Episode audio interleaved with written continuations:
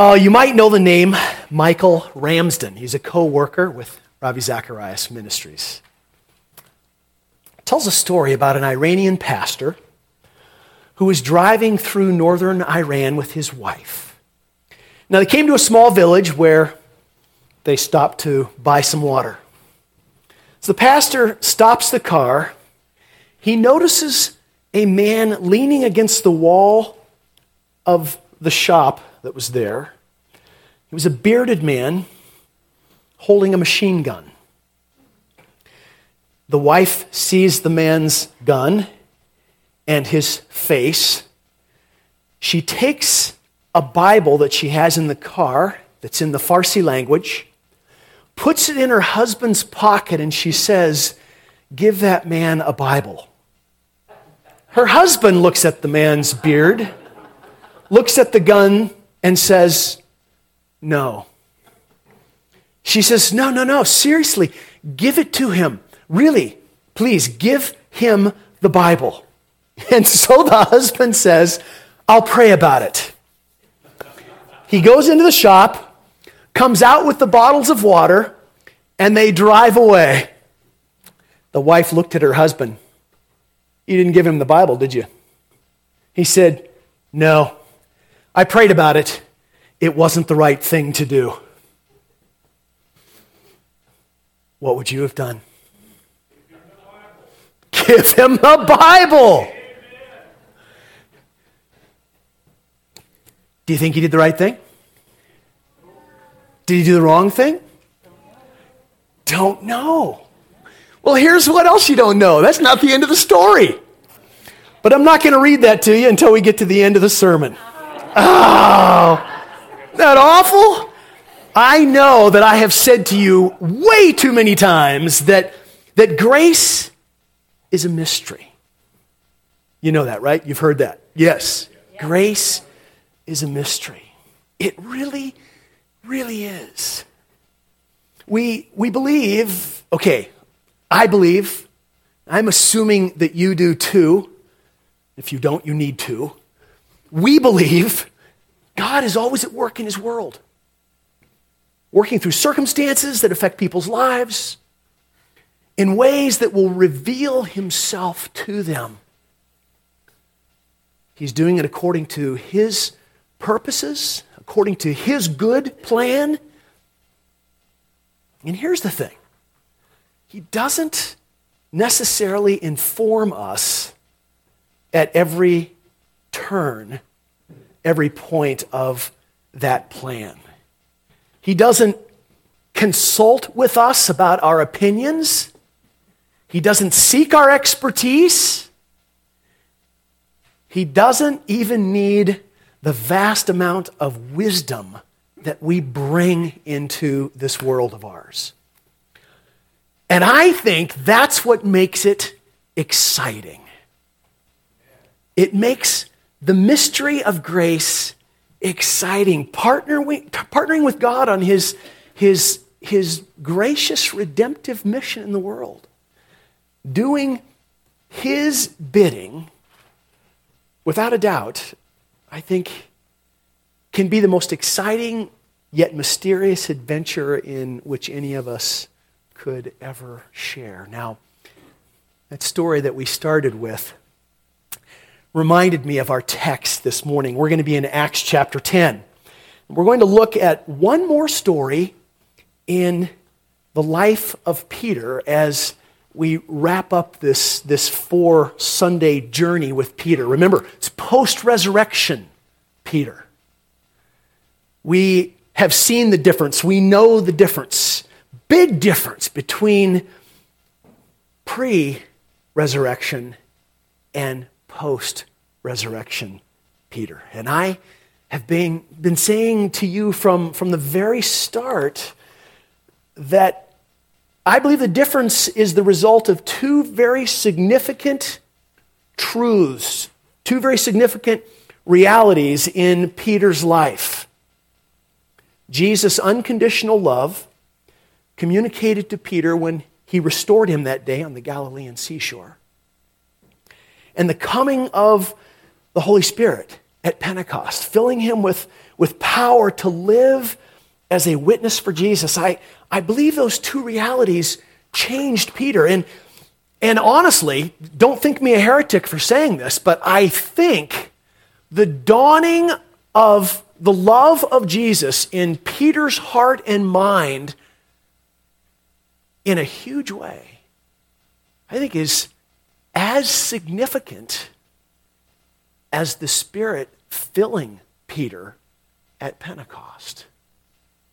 I really do. I think it's easy to focus upon the coming of the Spirit and look what the Spirit did. Well, here we are. Many of us, recipients of what the Spirit did and continues to do.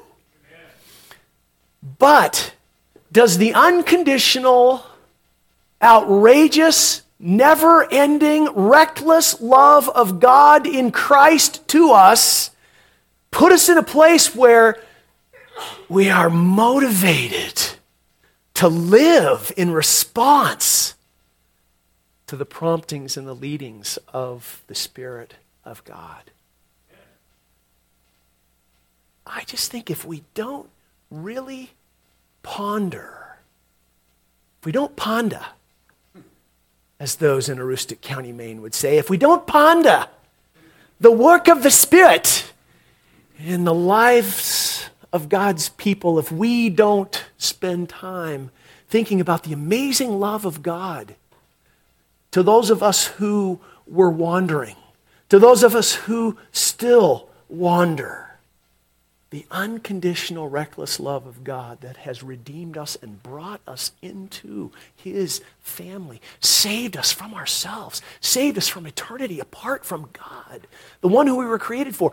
Unless that starts to rattle around in our brains and get in touch with our heart and and, and make its way out into our, our hands and our feet and, and our tongues, there's a part of me sounding much like a heretic that would say, So, what good is the Spirit? What good is the Spirit? Peter found that the Spirit did lots of good. I think if we could ask Peter if he knew that Jesus loved him all through their ministry years together, I'm pretty sure that Peter would say yes. But I'm suspicious that it took Peter's colossal failure his denial of Jesus after boasting that he never would, he'd go with him to the death. I think it took that colossal failure that must have sent him into a pretty dark despair to till the soil of his heart and open it to the truly magnificent and unbelievable love and forgiveness that Jesus extended to him following the resurrection. You remember Peter's heart struggle? That all he could offer to Jesus was, was the love of a dear friend. Jesus, do you love me? And the implied there is, Peter, do you, do you love me like I love you? And Peter's response is, Jesus, I love you. I love you like a dear friend, like a brother, like a family member. It's all he could do. It's all any human heart can do. And that's where Jesus met him. So I hope that one of the things that we've learned is that, that we're like Peter. I think the story of Peter is often the story of us. We've failed Jesus in many ways. We find ourselves in Peter's denial. And, and we know, if we are really honest, we know that we do not love him as, as we ought. Because our heart, our heart is attracted to other things. We're creatures of, of, of fear. We, we fear the unknown, we fear uncertainty. We're concerned about safety and future circumstances, just like Peter was. But the love of Jesus, the presence of the Holy Spirit changed Peter from fearful to courageous to confident and convinced. And I believe Peter's transformation is a picture of every believer's transformation our transformation. The specifics are going to be different in how it plays itself out in our lives. But as Peter became a confident, courageous, convinced witness for Jesus, so can we. Dare I say, so should we be, as Peter was. And so, one more lesson this morning from Peter's life. And my hope is that, that we can be astonished at the grace of God at work in the lives of others where we might never expect it. And, and I've said this to you before, so forgive the repeat, but we're weird about grace. We understand it theologically, but practically, it sort of rubs us the wrong way.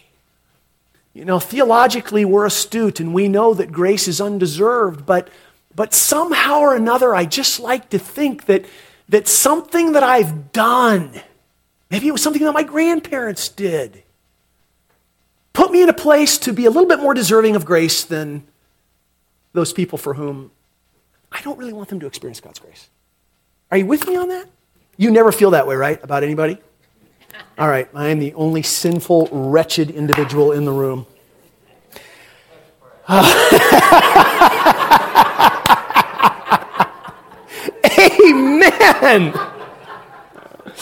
Oh my gosh.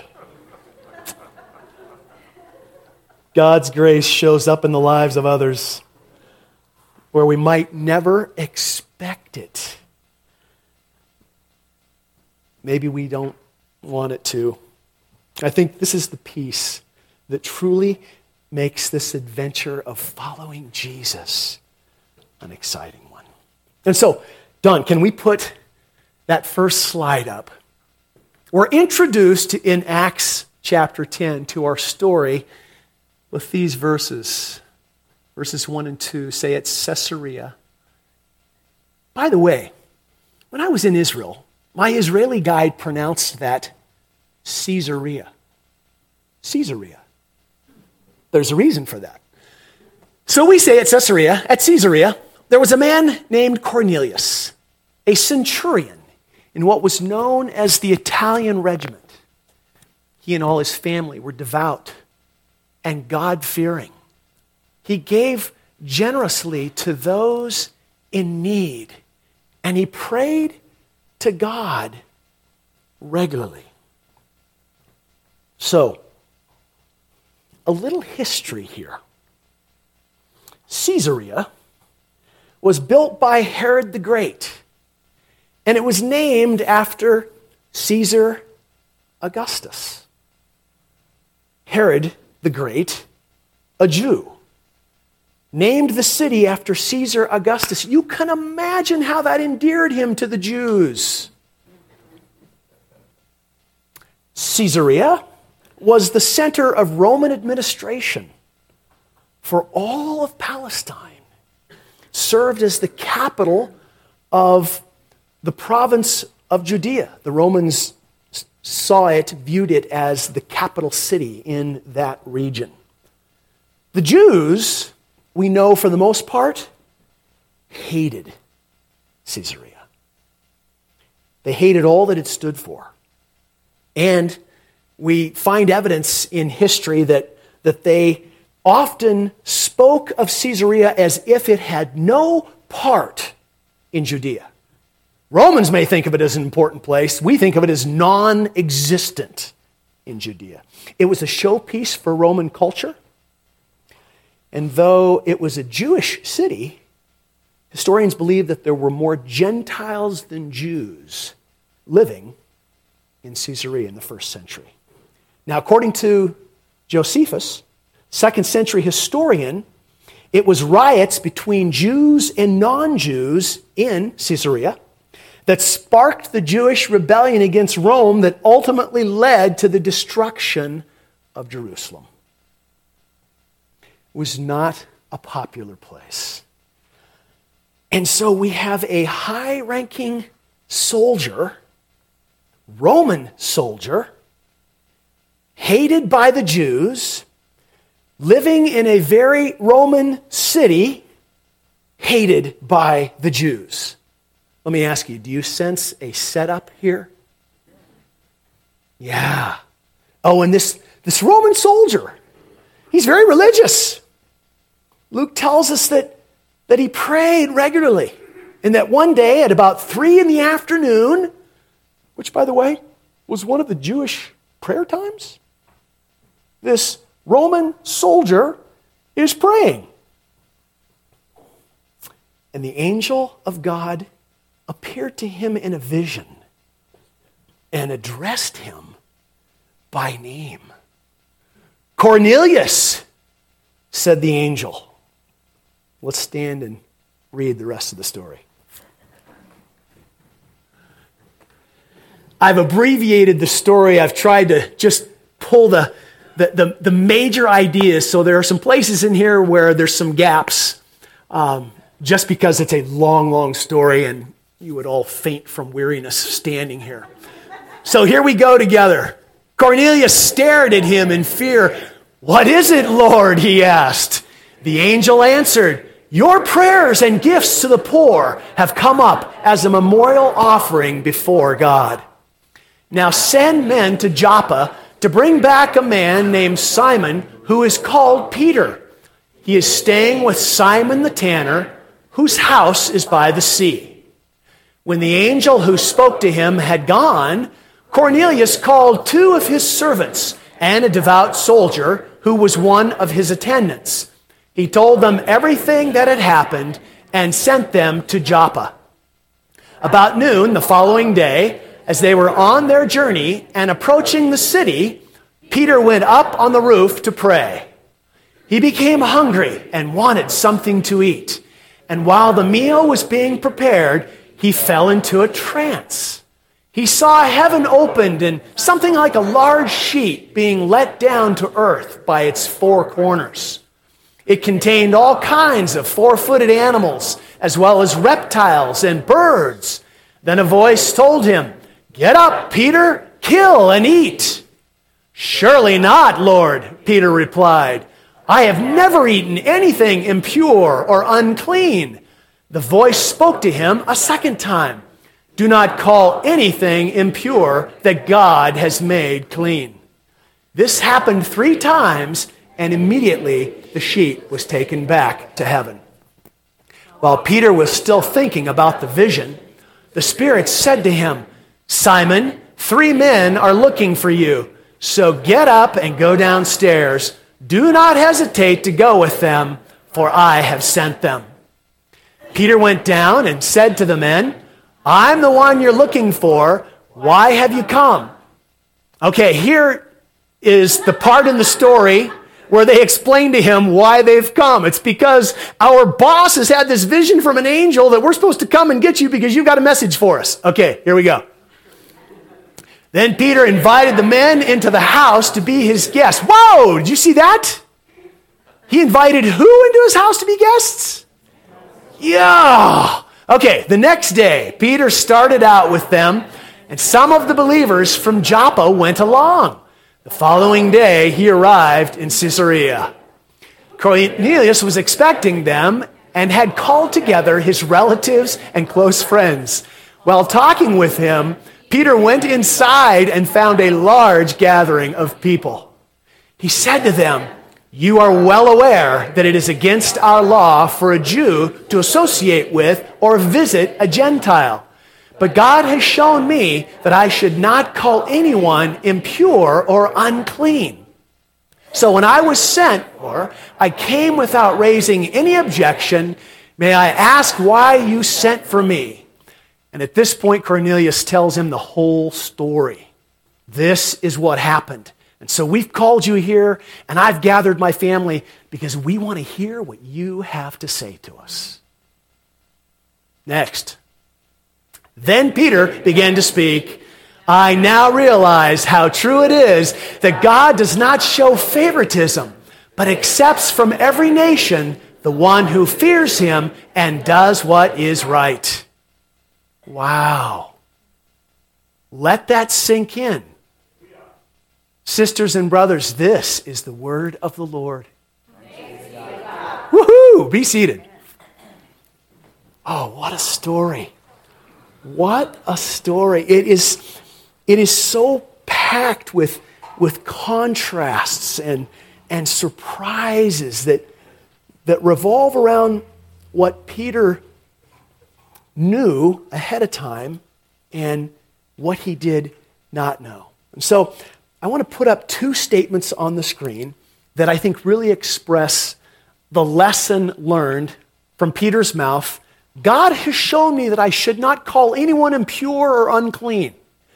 I now realize how true it is that God does not show favoritism, but accepts from every nation the one who fears him and does what is right. Okay.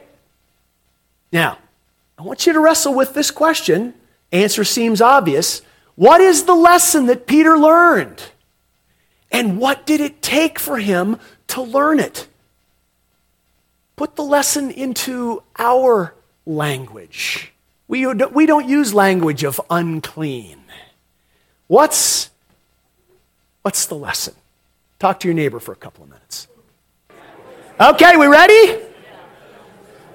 There's a lot of conversation in here, so I am just excited about what you have to share. Ha! It's like a morgue. what do you think? What's the lesson? And what did it take? Peter needs things in threes, doesn't he? Yeah.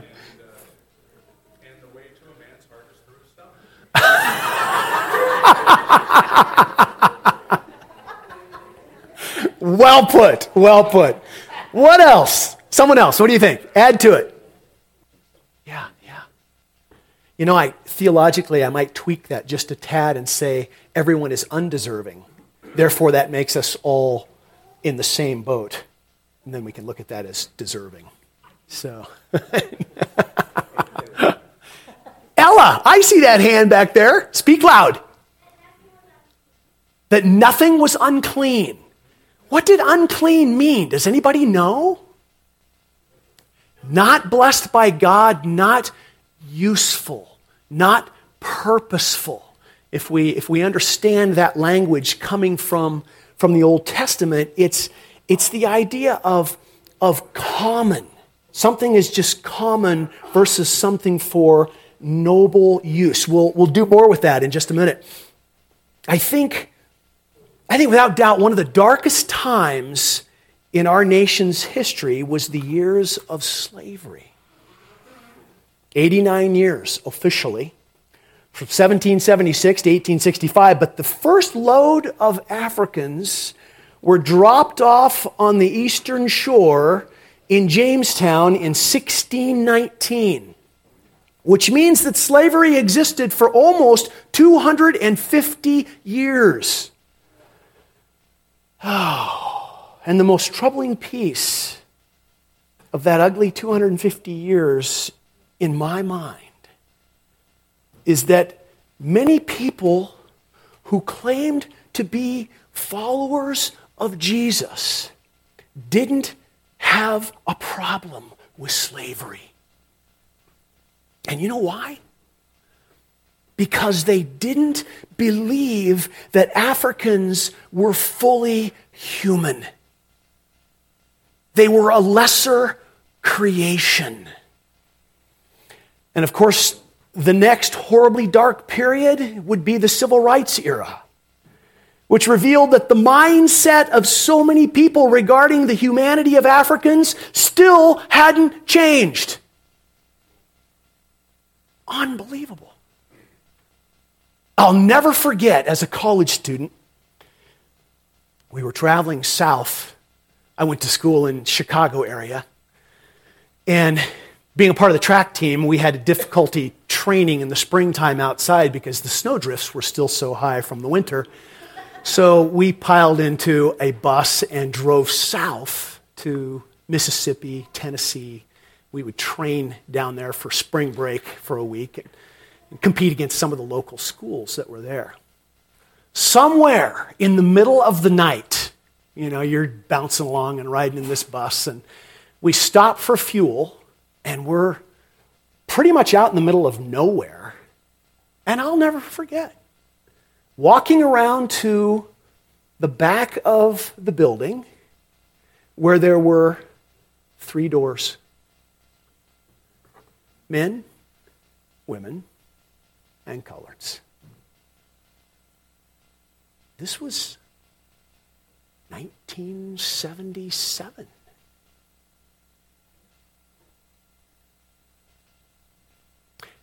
Lesser human beings. You see, a Jew in the first century, living under the rule and the oppression of the Romans, would have had a similar attitude toward them. It would have been that sense of Romans are worthless. Romans are just common or less than common. Romans are not noble as we are noble. Peter's vision pushed against rules that really were part of his identity. As a Jew, Peter knew exactly what was permissible to eat and, and not to eat. And for Peter, up to this point, life was made up of categories. And two big categories in his life were clean and unclean. Clean was acceptable, and unclean or common was an unacceptable category. And the Jews were to have nothing to do with the common. The common was no good. The common was to be avoided. However, God was up to something. He was, he was redefining some categories. He was pushing Peter, I think, to come to grips with the truth that food groups and people groups had, in many ways, become too similar in Peter's life. The Romans would have fallen into the category of no good, no use, to be avoided at all costs. And here, I think, is where the lessons begin for us. For Peter and for us. God knew that Peter's heart and, and ours, though his heart no doubt was growing and stretching as a result of redemption, was going to need a push to get over this, this next hurdle of being a witness to the world. A world that was not very far away from where he was living.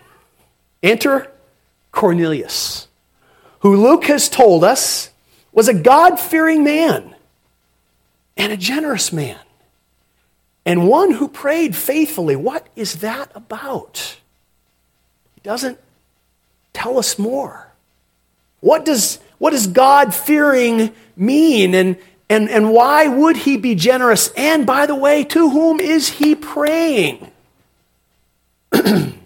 Luke gives us no definition. But we are also told in that part of the story that Cornelius was always was, was, was respected by many of the Jews in that town. What, do, what are we to make of that? So I think I think there are, there are a bazillion lessons here. I've, I've got three for us this morning. You know, we preachers seem to do things in threes. It's a Trinitarian approach to, thank you, like Peter. Actually, there's a, there's a fourth one too, but that comes at the very end and is quick. Lesson number one. I'm not sure that Peter would have considered God at work in a Roman soldier's life. But lesson number one is this that God is always at work. God is always at work, and I think we need to count on Him being at work in places where we can't imagine that God would be at work. It's His world and he is working out his plan. And God's grace precedes any efforts that we might make to reveal him to others as witnesses for Jesus, either to reveal him or to keep him hidden, depending on how we might feel about those others in our lives. And here's the deal that those others, whether we like them or not, whether we want to admit to assigning a category of no good and common to certain groups of people for what they believe or for how they live, you can add to the list. Those people in that category are precious to God. Precious to God. Loved by God. And it's here that we need to get rid of our weirdness that I was referring to about grace earlier and remember that in a category of deserving and undeserving, we're all in the undeserving category. Regardless of what a person looks like or acts like or lives like or believes, undeserving is the category that humanity falls into. Grace is the miracle that brings humanity out of that category. Make sense? Corrie ten Boom once said that there is no deep pit in human experience for which God's love is not deeper still. No deep pit. No, how, no matter how far down the hole we may think of a certain person or a certain group of people. God's grace is at work in that pit that we perhaps have assigned them to. No one is beyond the reach of God, and we do not get to determine in our attitudes and our actions who is deserving of God's grace. How, how dare we would do that? No one got to determine that for us but God. Peter says, But God has shown me that I should not call anyone impure or unclean. What an admission through the back door. He's basically saying, I really put Romans in the category of useless. I put Romans in, in the category of of hopeless. Put Romans in the category of subhuman. Peter was learning that people are not to be assigned to categories of useful or useless, common or noble, because God is at work. And God is the one who takes everyone who is uncommon and redeems them for noble purposes. God is at work. God is always at work. I need to remember that more. Somehow that needs to be a mantra in our lives. We walk out the door of our homes every morning. God is at work. Can't wait to see where that happens. Well, gee, I hope it doesn't happen in my boss's life because he's a real jerk. God is at work, say our students, but oh, I hope it doesn't happen in that student's life because he is just, oh, cheats. He's foul mouthed. I hope God's grace is not at work there. Now, we'd never say those things, but I wonder sometimes if our actions belie what it is that we really think. God is always at work. And we need to expect that. Lesson number two a witness makes life about others and not about self. I think one of the things that gets in our way, certainly gets in my way, being a witness to people, is that, that we're more concerned about us than we are about them. which is really illogical when you think about that. What will they think of me? What will they say to me? Or what will they say about others to me? What will they do to me? I can imagine that Peter might have had some of these concerns as he's on his way to the house of a Roman soldier. Romans are not nice, thinks Peter, especially Roman soldiers. But God was clear. Peter had to go. And he went with just the little bit of knowledge that he had. you know, I think one of the things that is fun about this story, the, the bigger picture as we step back and look at all that's going on, is, is God's grace at work behind the scenes. I sometimes wonder if God's grace behind the scenes is his best work, because then nobody gets to take credit for it. His work behind the scenes that Peter didn't know ahead of time, God's, God's timing, his, his visions to both men by the way, did you notice the contradiction in Peter's response to the vision? Rise, Peter, kill and eat. Surely not, Lord. He recognized the voice as divine, as God, and said, No, not doing it. Cornelius' response, on the other hand, the useless one, the common one, what is it, Lord? And then obeys without hesitation. Just a fun little aside. As followers of Jesus who are called to be witnesses for Him, we need to remember that, that witnessing is about others and what God is already doing in their lives things that, that we can't possibly know.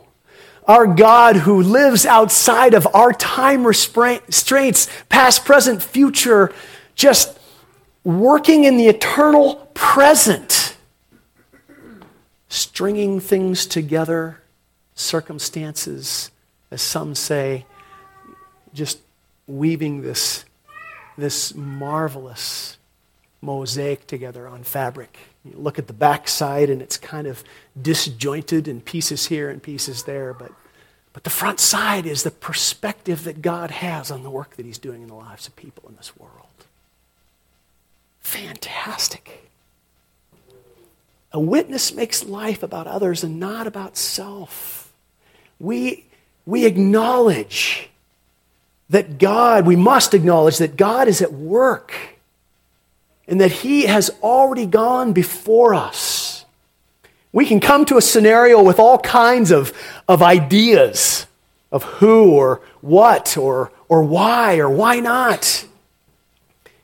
If we choose to speak up, I think that there's a, a good chance that we might get in on something that God is doing. Something that God is doing.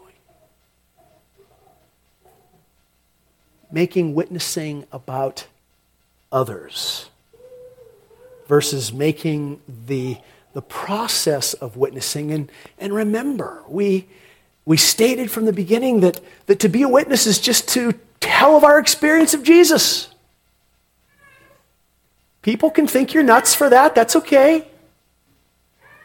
We're just going to tell them of our relationship with Jesus.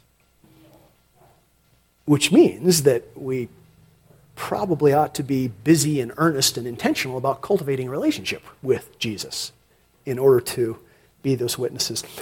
Lesson number three I think prayer positions us to hear from God. Not exclusively, but I think that that's, that's a lesson that we can, we can pull from, from here both of these men heard from God while in prayer. One a believer and, and one a God-fearer. Did you know that there are countless stories of Jesus revealing himself around the world to Muslims? oh, it's just, it's, it's, it's on the internet all the time in ministries that are, that are working in, in countries that are predominantly Muslim, where the Christian faith is either outlawed or, or you know, very, very marginalized. Scripture is scarce. Countless Muslims encountering Jesus in dreams. Modern day stories of, of Cornelius. And I, I, I, think that, I think that visions and, and, and ideas, kingdom ideas, can often come to us in our times of prayer. For me, I know that, that my prayer times are the times when God brings certain people to mind. And, and I'm able to pray for those folks, people that I haven't thought about lately or for some time. How's your prayer life as a, as a witness for Jesus? You know, is it, is, it, is it perfunctory in our lives? Doing anything other than saying prayers about ourselves and our needs, or, or are we prayerfully partnering with God as Father in, in a way that, that stirs our hearts?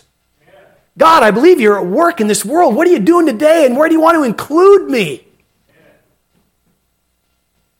I heard someone say they had a pastor who asked them one time if if your prayers were answered, would anything happen in anyone's life besides yours? It's a great question. Do we rise from our times of prayer hoping and expecting to see God at work in our daily lives? I think prayer positions us to hear from God because prayer is a is a posture of surrender. Prayer is, is a statement of dependence upon our God. All right. Lesson number four. This is the bigger picture. My goodness, witnessing makes for great stories that we get to share with one another. I fear sometimes that we make being a follower of Jesus, I make being a follower of Jesus terribly boring. Why would we do that? In Acts 11, Peter got into trouble. Read chapter 11 this afternoon. Got into trouble. Peter, we heard you went to the house of a Roman. That was a bad thing to do. Can you imagine? We get a little bit of Peter's response, but I think there's great emotion in that story. Oh, let me tell you what God had done. Let me tell you what I witnessed. Let me tell you what I heard. Basically, what Peter says to the church authorities I didn't have any choice. God made it very clear that he had redeemed these people for himself. So, na na na na na. The fun stories that we hear when God calls us to, to break some of the rules of, of comfort and, and protocol and, and people that, that we should or shouldn't hang out with, depending on our categories or those that others assign. My brothers and sisters, witnessing makes for great stories because it's ultimately the story of what God is doing in the lives of people, in His world, for His glory. And that needs to make our hearts sing. So, praise team, why don't you uh, work your way on up? And I will conclude this morning with prayer and the rest of that story. So, you remember. The wife looked at her husband, said, You didn't give him the Bible, did you? And he said, Nope, I prayed about it. It wasn't the right thing to do. His wife responded, You should have given him one. He disagreed, and they went back and forth for a while. So the wife bowed her head and she prayed out loud, fervently, that her husband might listen to God. At that point, says Ramsden, they had a friendly discussion, you know, the kind that married couples have from time to time, that ends with the words the husband looking at his wife, Fine, if you want me to die, I will. the husband turned the car around, went back into the village. He got out of the car, he walked up to the man with the beard and the rifle, and placed a Bible in his hands. The man looked at the Bible. He began to open it and thumb through it. And tears filled his eyes. He said, This is unbelievable. I don't live here. He said, I, I live about three days' walk from here. But three days ago, an angel appeared to me and told me to walk to this village and wait until someone had given me the book of life. Thank you for giving me this book. What are the ways, brothers and sisters, that God wants to, to use us, to use you, and to use me? But, but we just we just aren't listening. We just aren't expecting. We just aren't dialed in to the seriousness of this mission that God has called us into. This isn't follow Jesus, live your life, and then go to heaven. This is follow Jesus now. Follow Jesus into the adventure of our lives. May the love of Jesus, unconditional and amazing, and the indwelling Holy Spirit move us from people being people who are fearful and uncertain to people who are confident and courageous, astonished and always expectant at what God is doing in His world and in the lives of people. Amen.